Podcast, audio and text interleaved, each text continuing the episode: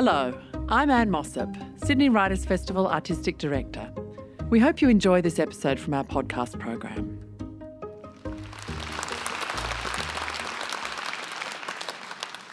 Good evening, ladies and gentlemen.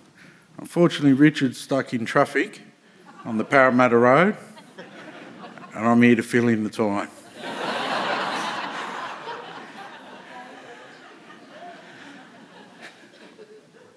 Found out I was here coming tonight to do a welcome to country for the closing of, of the festival, I had to think about it and I thought, well, I come out here and say, hello, welcome, see you later. so I remembered I had the Yidaki in the car. I thought, I'll go and grab that and I can raise the bar a little bit. Well, I'd just like to remind you all, and I'm sure we've all been aware, and how many people heard me speak earlier? Bad luck, you're going to hear it again. We're on the lands of the Gadigal, and the Gadigal are one of 29 tribes that make up the Eora Nation. And the boundaries for the Eora Nation start from the ocean. They're surrounded by three of Australia's most beautiful rivers the Hawkesbury, the Nepean, and the Georges rivers. In between those three mighty and beautiful rivers, 29 tribes that make up the Eora Nation. And the name of the tribe we're gathered on here is Gadigal. So, on behalf of those Gadigal ancestors, because their spirit is still in the lands and the waters, on behalf of Metropolitan Aboriginal Land Council as the cultural authority on the land, gives me great honour to welcome you all here. Welcome to Gadigal country. I'd just like to finish off by playing a welcome song um, on the Yidaki, not called didgeridoo. Didgeridoo is a white man's word. Yidaki only comes from the top parts of Australia. In New South Wales, it's not a traditional instrument, it's a borrowed instrument. I was just down the green room earlier and someone grabbed it and said, How heavy is it? I said, It's heavy. I said, It's also called yulby. You'll be sore when you drop it on your toe. so thank you for having me. Welcome, welcome and goodbye to Gadigal country. I'll just finish off by playing the song on the Yidaki. And Richard is here. when I'm finished, he's going to do an interpretive dance of everything I've just said.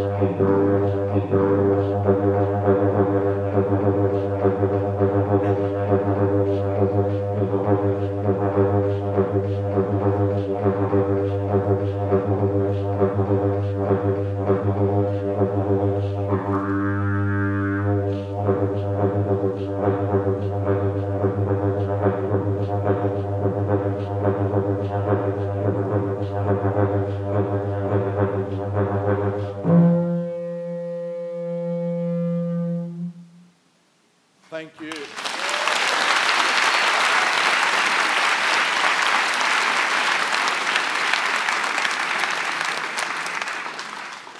Thank you so much to Brendan for the welcome and goodbye, but there are some other things that are going to happen in between.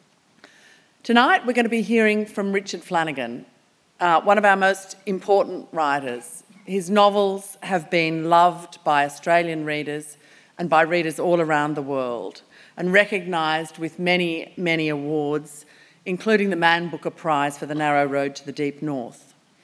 His recent books include The Living Sea of Waking Dreams, Toxic, The Rotting Underbelly of the Tasmanian Salmon Industry, and a recent announcement, I'm delighted that his new book, Question 7, will be out later this year.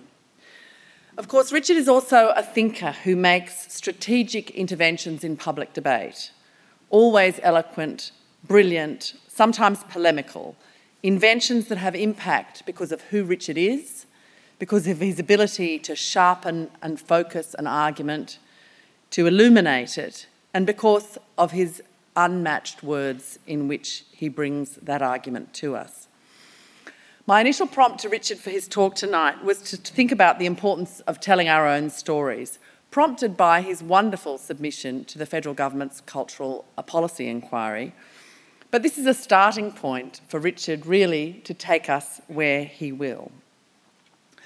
You're a wonderful audience to have here. I want to acknowledge some of our most important supporters, people like the Lord Mayor Clover Moore, like our members of our board and our patrons and our CEO. I'm delighted that you're here to share Richard's address with us. Since that initial conversation about what he was going to talk about, things have moved on. And I know that Richard's words are very much shaped by the current moment. So we're honoured to have one of Australia's most important writers coming to us to talk about the now and to share with us his thoughts. Please join me in welcoming Richard Flanagan.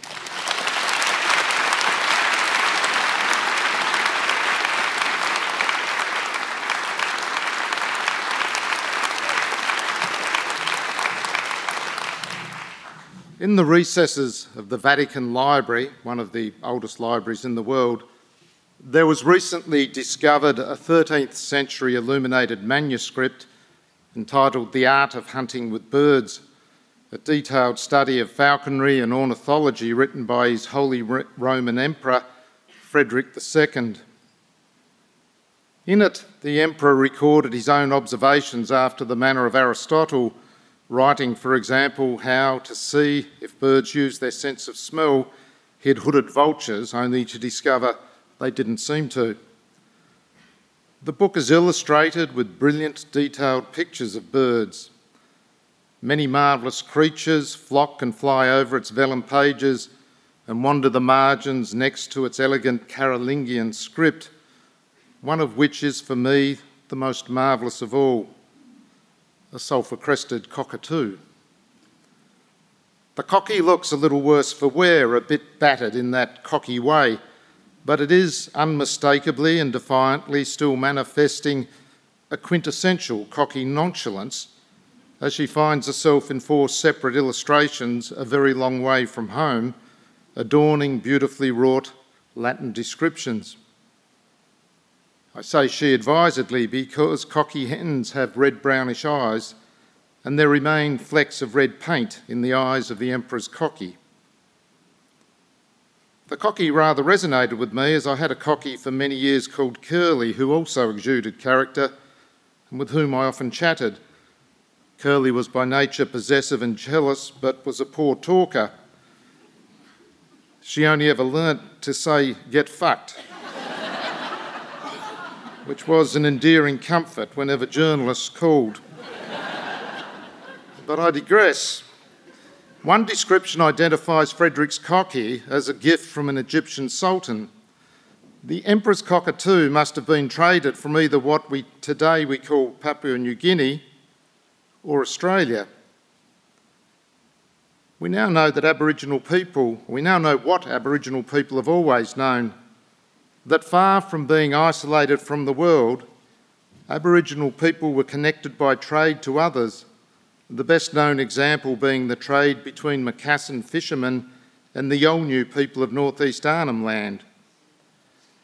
Macassar emerged as a major trading hub for Arab and Chinese traders several hundred years ago, and the trade with the Yolngu goes back at least as this far. The exchange between the Yolngu and the Macassans went beyond trade. Many Macassan loanwords exist in the Yolngu language. Islamic elements are acknowledged in the Yolngu dreaming. In one Yolngu women's dance, the dancers face towards Mecca. And Yolngu people will tell you how they long had families in Macassar. All this raises an intriguing possibility which I hope to explore later this year when, under the auspices of the Yothu Yindi Foundation, I will be writing with Yolngu school children a children's book about a 13th century Yolngu child who steals away on a Macassan ship with her pet cockatoo and through a series of adventures accidentally discovers Europe.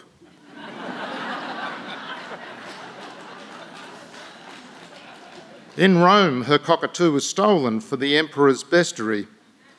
More adventures entail. The child is reunited with the cockatoo, and together they return to northeast Arnhem Land where she regales family and friends around a beach campfire about how she discovered Europe, but it's not much of a place.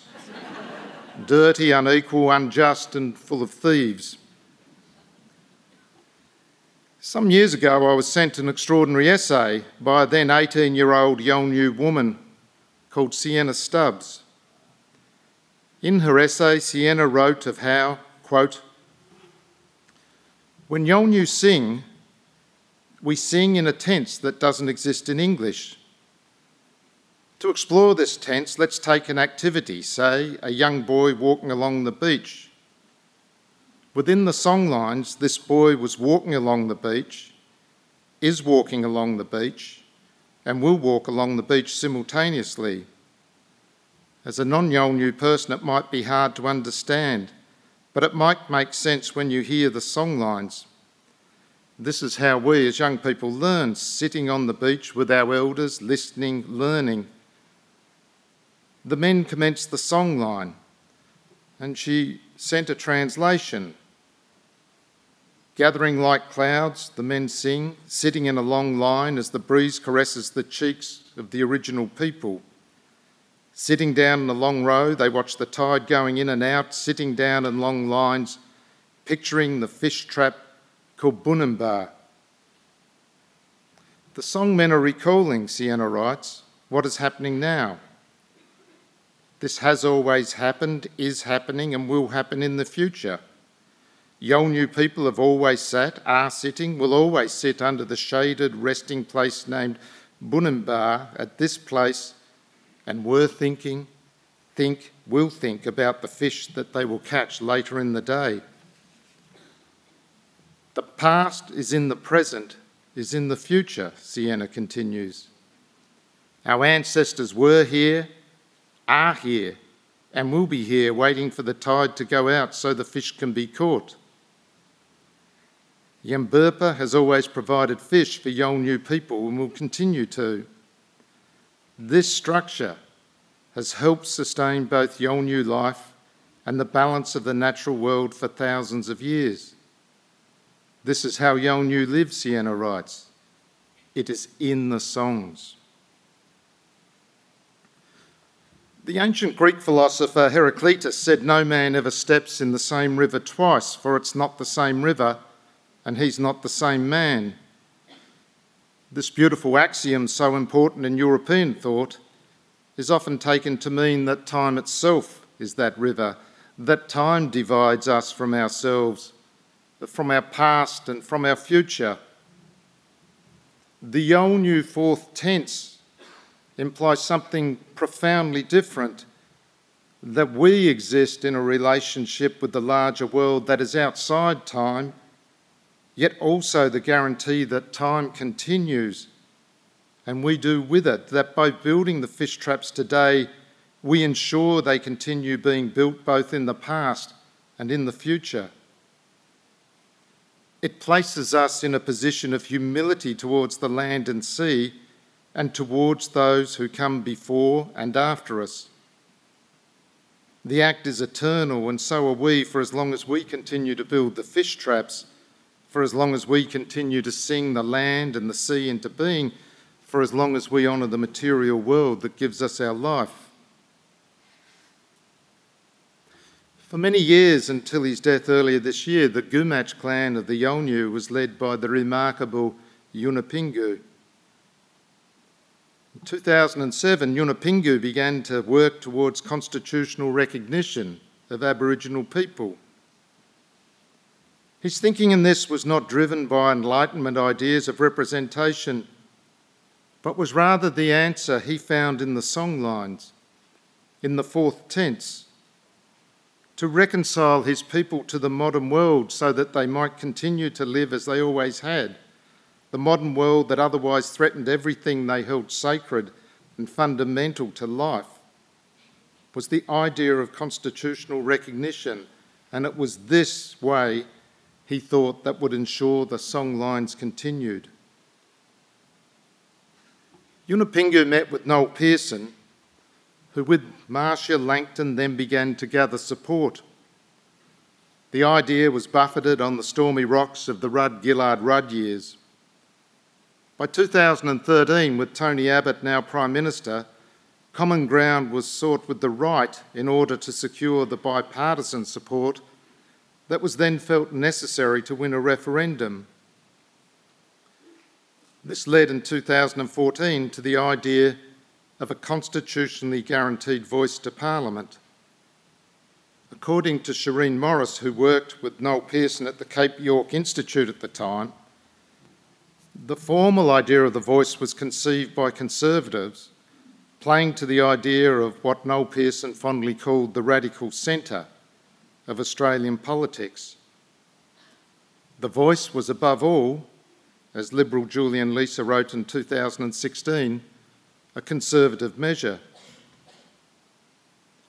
Aboriginal and Torres Strait peoples from around Australia, after extensive dialogues, agreed the proposal, at once modest but concrete, was the one best calculated to begin to end what they described as the torment of their powerlessness, to allow them some power over their own lives and to bring some justice.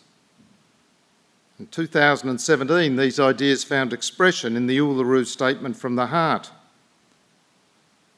It turned out, though, that there was no radical centre. Rather, there was a re energised and increasingly powerful racist right that dominated both the Liberal and National parties. Malcolm Turnbull, in one of the most perfidious moments of his Prime Ministership, although almost immediately caved to it arguing with deliberate, lawyerly phrasing that the voice would be perceived as a third House of Parliament. It was a nonsense, but with those weasel words, the proposal was abandoned by his government. Designed above all to win Liberal support, the voice was in this sense to prove an ongoing failure. Then, with the election of the Albanese government last year, the voice returned we find ourselves now presented with a modest conservative measure. We can find ready excuses for ignoring it. It is easy to accede to the racism that has so poisonally deformed us for so long by pointing to those Indigenous voices raised, with their own reasoning, against it. But the majority of Indigenous leaders are making the case for constitutional recognition that they have created and which they lead. They are arguing for justice. They are arguing for a lessening of bureaucracy and the corruptions that afflict Indigenous lives. They are arguing for Aboriginal people to have some power over their own affairs. And these arguments, practical and concrete, are why 80% of Indigenous people support the voice. But tonight I want to make an argument, a far lesser argument, but I hope a not meaningless one, as a non Indigenous Australian writer, as to why the voice matters also to non Indigenous Australians, and I believe to Australian writing. We will be a while getting to the nub of my argument, but I promise you that we will. It is often said that symbols don't matter in politics. Sometimes, though, they are the only thing that matters. Not all stories are about symbols, but all symbols are about stories. We need look no further than the example of Volodymyr Zelensky's decision not to flee Kiev in the fateful early days of the Russian invasion when all seemed lost. Contrast this with what we might imagine to be an Australian leader's response were Tonga to invade Australia tomorrow morning. The government decamping to Auckland by mid afternoon, with an ever credulous Canberra press gallery in tow, repeating some mantra or other of a pragmatic but necessary choice. The nation would be Tongan by the evening. Zelensky, who came not out of politics but storytelling, understood what career politicians do not the power of symbols, the power of story. Over the next 15 months, not only Ukraine and Russia, but world history has bent around that extraordinary moment one man decided to become a symbol. It was a miracle of courage, and so too can be the voice. If the voice is, in one sense, a piece of historical jetsam from the dark era of Tony Abbott that can seem oddly out of its time, its power as a symbol of a different Australia has rapidly grown to dwarf the humility of a practical measure. And that is why the fate of the voice assumes a significance and power far, far greater than the actual reform proposed. For Aboriginal people, in extending what Yunupingu called an invitation, have compelled us all to face up to the great heart, the, face up to the great question at the heart of all our futures. Who are we? Where are we? Why are we? And all these questions return to the nation in their confronting reality last week in the story of a prominent black man who, some hours before our new king was crowned, dared to answer honestly when asked what that symbol of the monarchy meant to his people. Like Meursault in Camus' novel The Outsider, Stan Grant's only crime was to speak truthfully in reply. We must confront this most terrible truth. In Australia, there is racism and there is racism, and then there is the racism experienced by Aboriginal and Torres Strait Islander people, which is of a completely different order, which is far more extreme which is enduring, which is so pervasive as to often be invisible to non Indigenous Australians, and which we do not assuage no matter how many welcome to countries we politely observe. Spend some real time with Aboriginal people, and you will see how they're still made to live in another country. And it is frequently a cruel, a pitiless, and brutally destructive world. If we think that racism is past or that it is lessening, witness the growing racist tsunami mounting against Aboriginal people as we approach the voice referendum and the targeted attacks as precise as a musket shot, as lethal as poisoned flour, what followed the coronation broadcast would need a writer of Camus' power to do it justice. I can only point to it and name it for what it is the Murdoch media. What we're now witnessing being played out in Australia by the Murdoch media is exactly the same dynamic as it played out in America in 2021. We know from the Dominion voting machine case that the Murdoch media, from Rupert Murdoch down, knowingly promoted what it knew to be Donald Trump's lie about voter fraud, contributing to the murderous attack and invasion of the US Capitol on 6 January by a pro Trump mob that led to nine deaths and inflicting immeasurable and ongoing damage to the US democracy in the process. The Murdoch media are in 2023 dragging out the darkest demons of Australia in service of the basest political goals.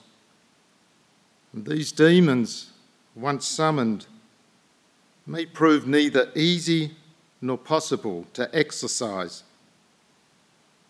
It amounts to a campaign of race hate and racial division the only beneficiaries of which are the coalition parties, as they now find themselves needing to win the no vote in the hope it will stop an otherwise possibly inexorable slide to becoming a one nation type minor party.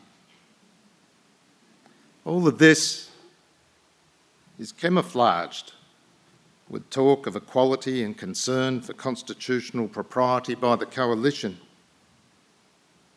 Thus, Tony Abbott argued that the voice will mean two classes of, classes of Australians, quote, with the few given a special right to influence legislation over and above that accorded to the many, unquote, which sounded both phoned in and no more than a succinct description of the power the fossil fuel industry, the Murdoch family, or the IPA have over the Liberal Party.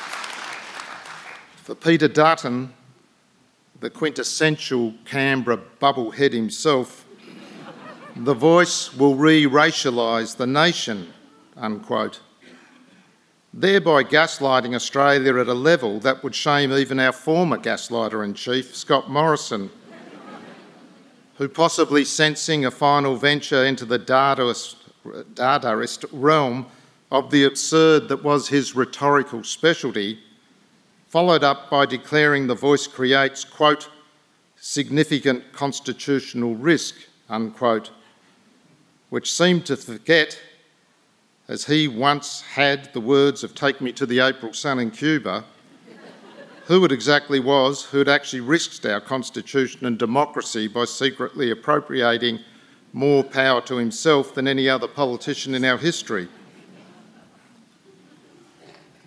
The perverted irony of all these spurious arguments is ignored by the Murdoch media and instead their commentators echo and amplify such hypocritical drivel as though it were the wisdom of Rousseau and Voltaire, and in so doing, give cover to their sustained and growing pattern of attack on Indigenous institutions and prominent Indigenous leaders.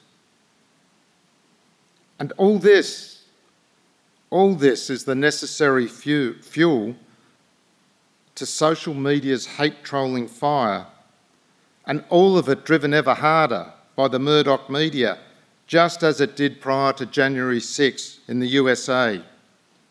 It must stop. For the love of our country, it must stop. The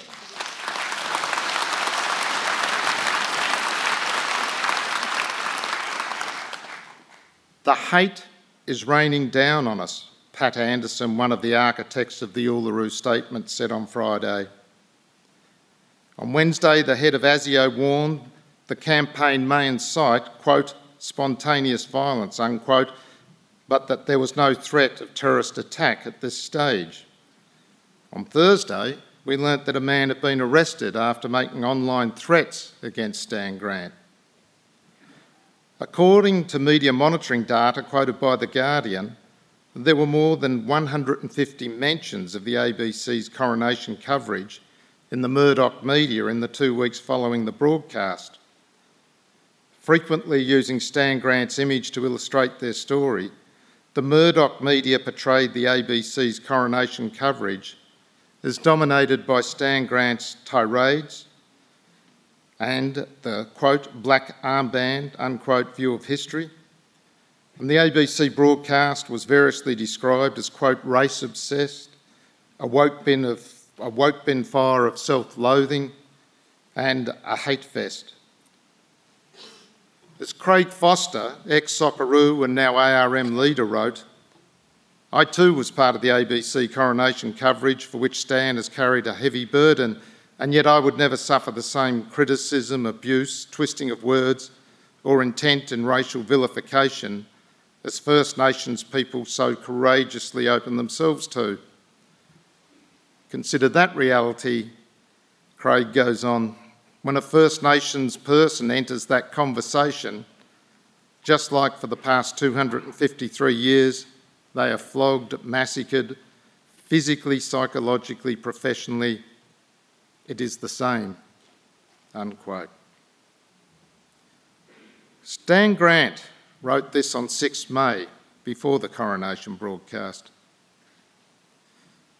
Quote, to seal it all, the new king will be anointed with holy oil.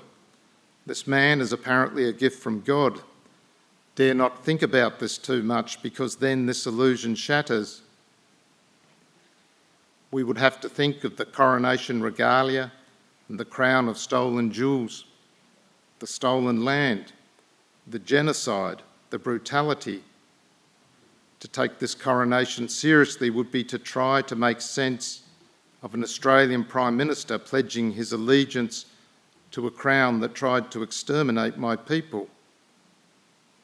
As a Christian, how do I take this seriously? Holy oil, consecration? Does God bless empire? There is more God, Stan concludes, in a ghost gum, in a riverbed, in the birdsong of my country. What does it say about us when we allow Aboriginal people who remind us of these incontrovertible and undeniable truths to be publicly humiliated to the point of damage? Unless we understand and accept that what happened in the foundation of our nation was one great crime composed of countless smaller crimes, and that what is needed is justice, and justice that is not only real and concrete, but seen to be real and concrete, that the cry for some power by Aboriginal people over how their lives are lived is not extreme, nor yet anti democratic, but exactly what our democracy must have if it is to prosper. I know in saying this publicly, I will in turn be targeted by News Corp. But if that is to be, so be it. And I will stand proudly with my Aboriginal brothers and sisters. Stan Grant is my friend. When we catch up, or even when he just texts me, he always calls me brother. Stan is my brother. I am his brother. I hate seeing him hurt. It hurts me and it is hurting our country, this renascent racist hate. Stan Grant has written one of the most important Australian books of the last 20 years, Talking to My Country. If you haven't read it, read it. It's a radical book and its thinking is far ahead of our country at this moment. It is a book of many things, but above all, of love. It is dedicated to his grandmother Ivy and his wife Tracy. Quote, white women who have loved us, unquote. When our brothers and sisters invite us to be one, to share their vast wealth of 60,000 years, why would we spit on the invitation and trample it into the dirt? Why would we? From where the terrible fear? There is no fineness of oppression. And if there is not this beginning of justice and recognition for Aboriginal Australia, there can be no justice in which any of us can trust. If we define Aboriginal people with hate, we will lose the power to define ourselves as something better and larger. And if we cannot imagine ourselves and our democracy as something larger and better, we will shrink with our failure and we will keep on shrinking and shrinking.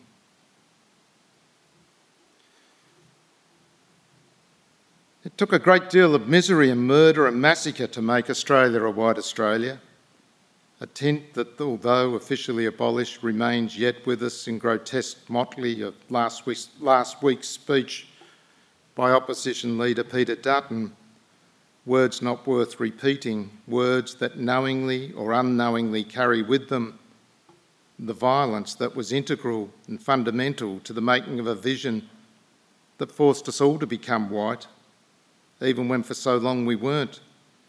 Irish people, Greek people, Italian people, Lebanese people, the list goes on and on as far as our modern history of peoples who were at the beginning not seen as white, nor yet seen as worthy of being considered to be trusted with the idea of Englishness and later Australianness. All these various nationalities just described and so many others were for a long time seen as varying shades of not white. As white Australia faded, as white Australia was legislated out of existence, it morphed into a new, if derivative, idea that of Australians as a European people with a European culture.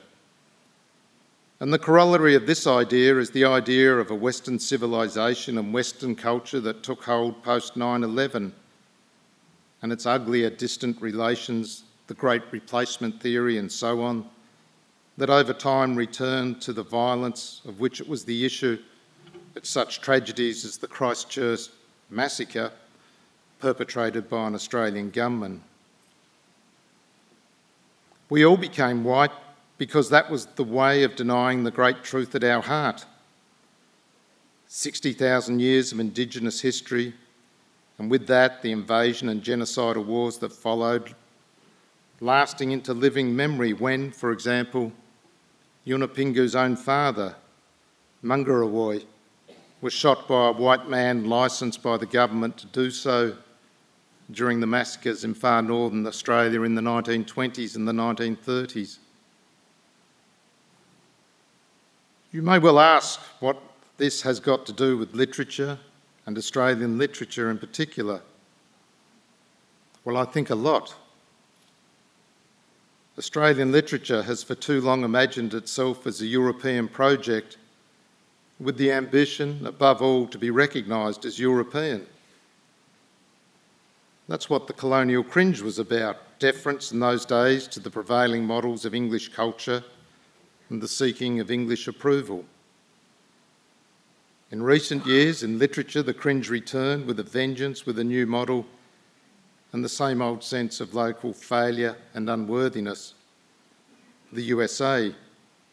Everywhere in the literary world, we hear being rerun the arguments and opinions and the politics of America as if they are the arguments and opinions and politics of Australia.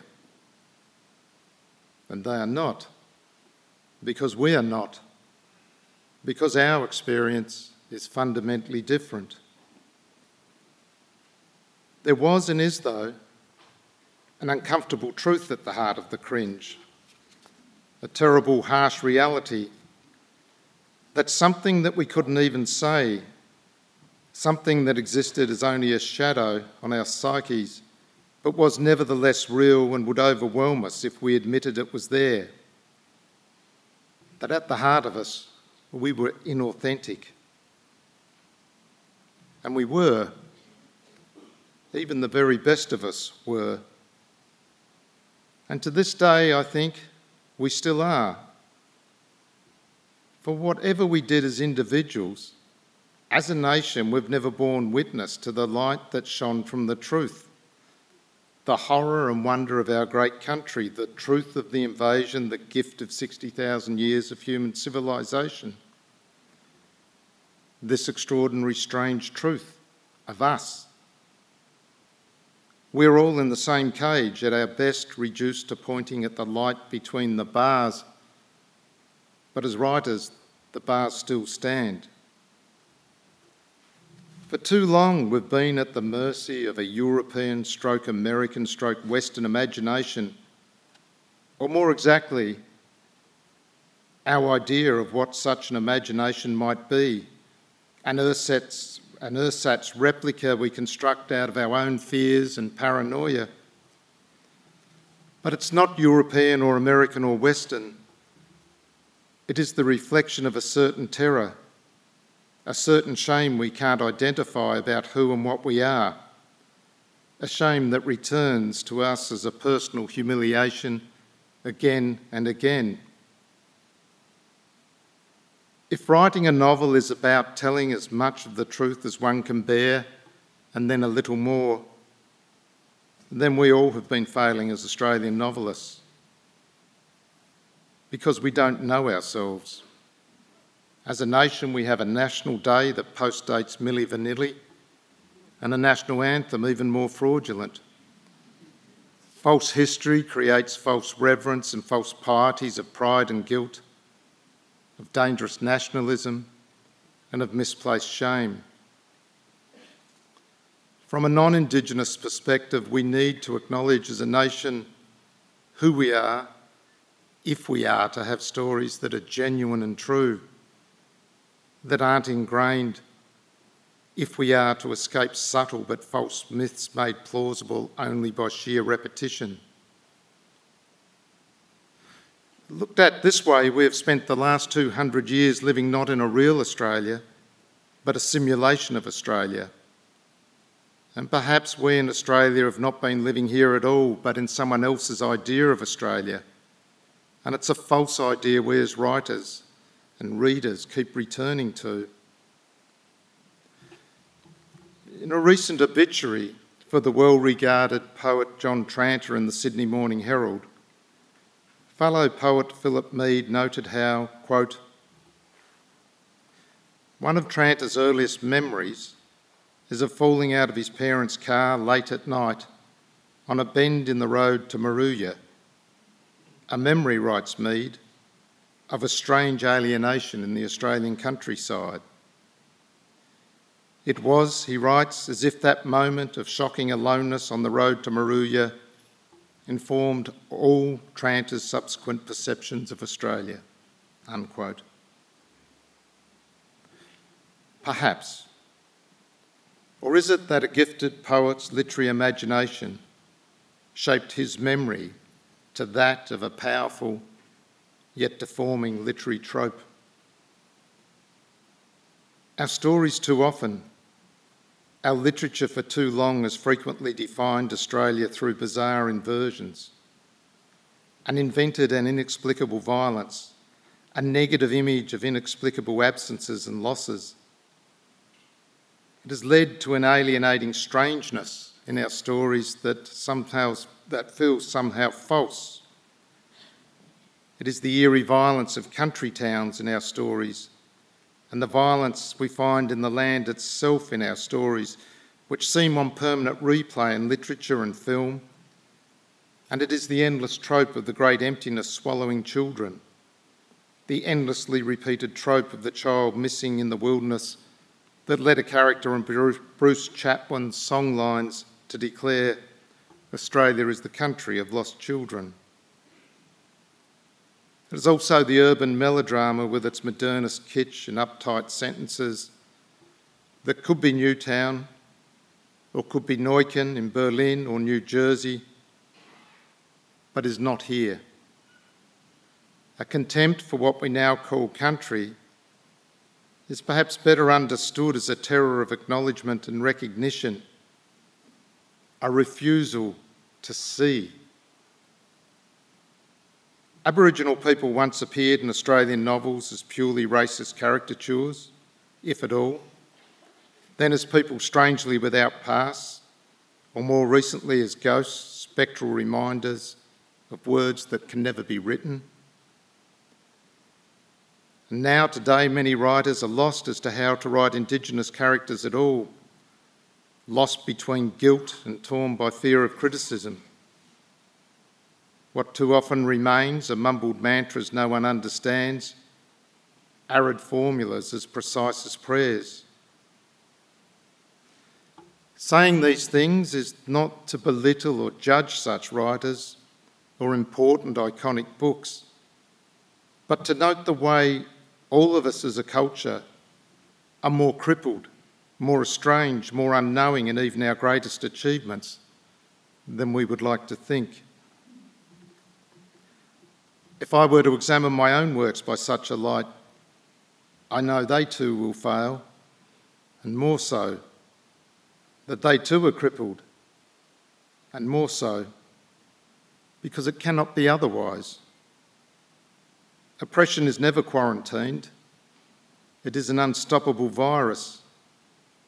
It is not just Aboriginal people who writhe in a torment of powerlessness, but we who are also crippled who are also less, who cannot see, whose very imaginings are constrained and curtained by Australian racism, and whose books, in spite of our efforts, consequently help perpetuate that same torment. It could be argued that it is only our Indigenous novelists who are free to roam more freely. The great increase in Aboriginal writing and the growing prominence of their work has been one of the outstanding developments of Australian writing in recent years. But even their writings can be crimped by what our nation is, and they can be forced in their works to find resolutions that speak of either despair or hope because of the immense, perhaps intolerable political weight that their work must unfairly bear. Again, none of this is to lessen the worth of the books Indigenous and non Indigenous writers have written, and nor is it to suggest failure. Far from it. But it is to acknowledge the burden we all share, to point to the river we must all cross.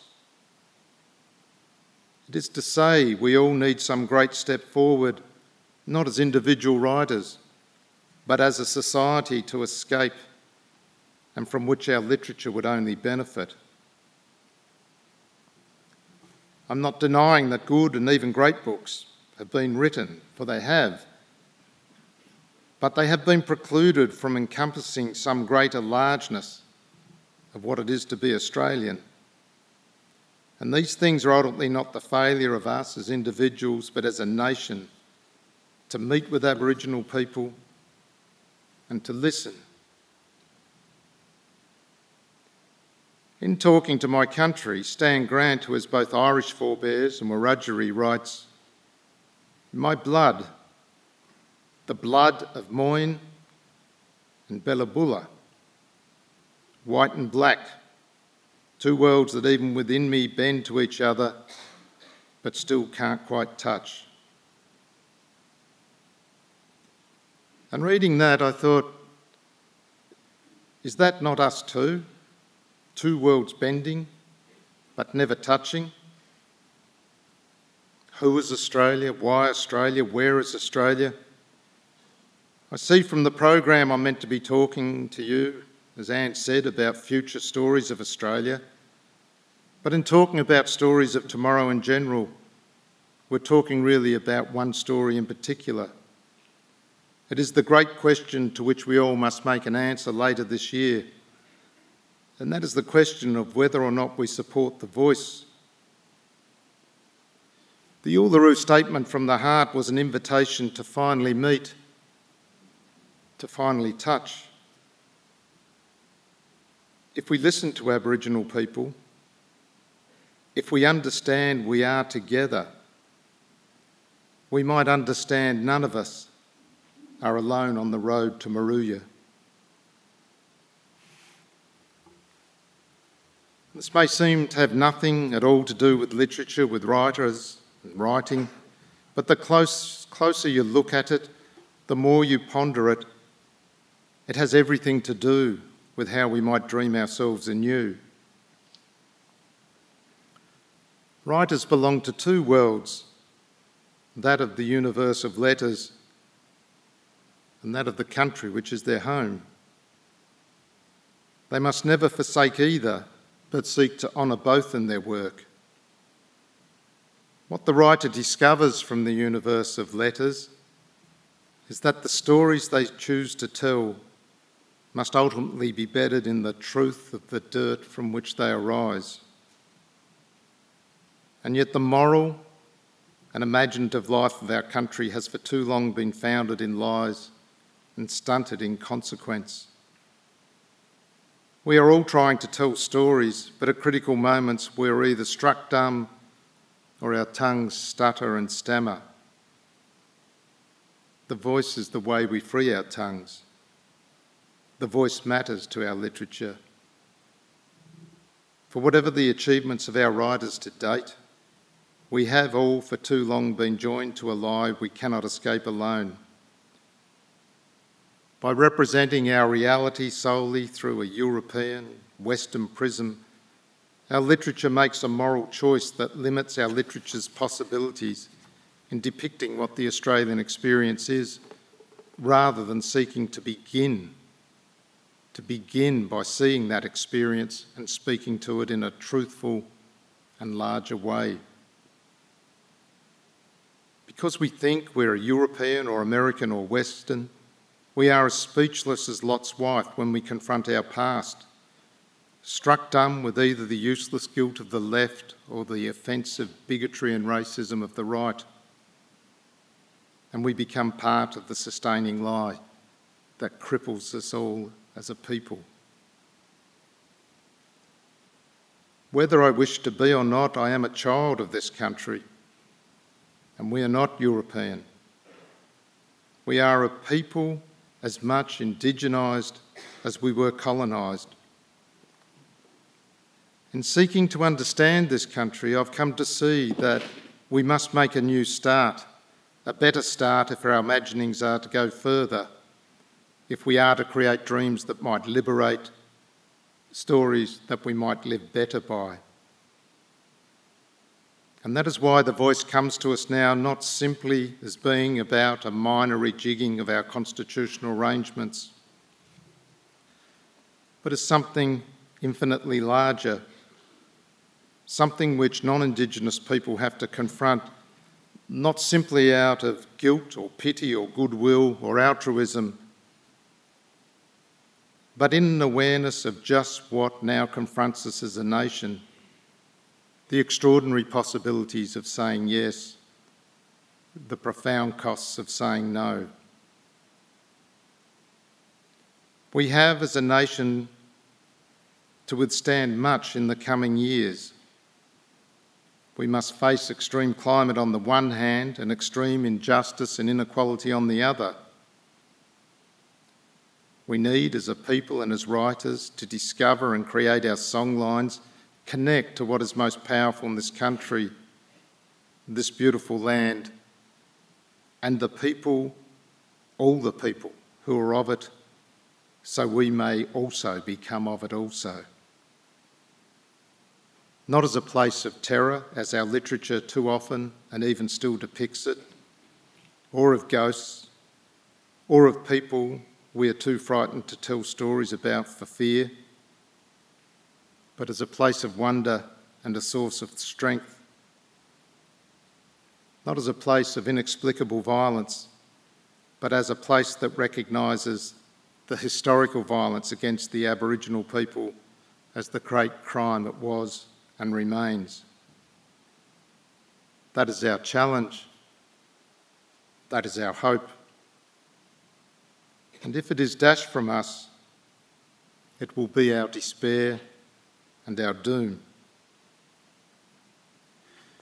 Near the end of his life, Yunupingu wrote a remarkable essay that ends this way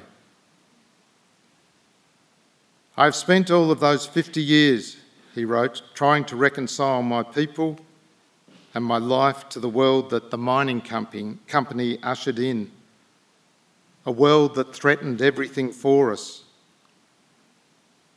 My answer as it came was given to me by our songlines, and I led my family as we set about connecting and securing our songlines so as to ensure our life.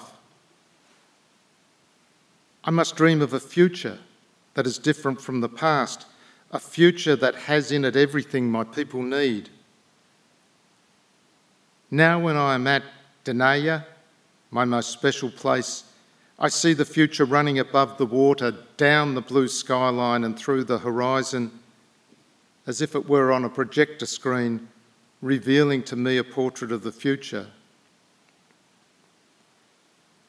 At other times, I see a beautiful painting created by the hands of masters, now broken into a thousand pieces. These pieces are split up and thrown about, and I am seeking always to put them back together, to refit the pieces, to recreate the picture as it should be, and then to hang it again on the wall. A beautiful picture for all to see. And these moments I tune myself up so high that sometimes I can't even hear myself think. I wonder then who understands me? Who could understand? Reading these words, I returned, I return, I will return to the story we begin with of a lost cockatoo, far from its home, stranded in the strange pages of an alien Latin text, the cockatoo. For the Yolngu, the cockatoo is sacred, having the ability to communicate between our world and the spirit world. We need to understand what Yunupingu was trying to tell us. We need to bring the Yolngu fourth tense into our thinking, into our literature, into our very dreams, into our national affairs, honouring those who have lived before us and those who will live here after us, making of many countries one nation.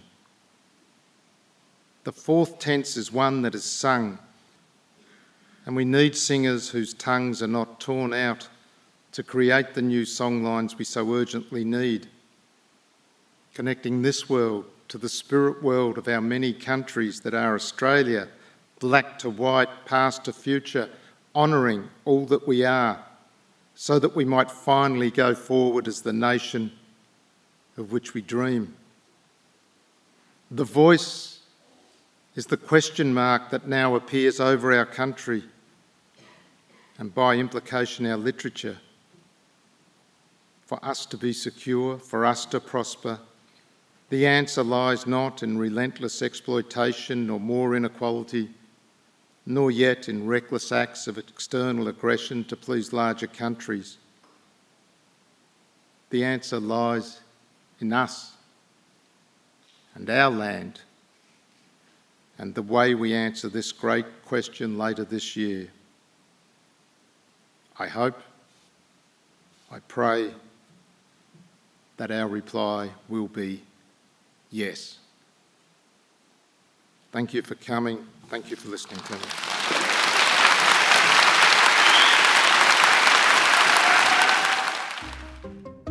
Thanks for listening. If you enjoyed this podcast, please remember to subscribe and to rate our channel.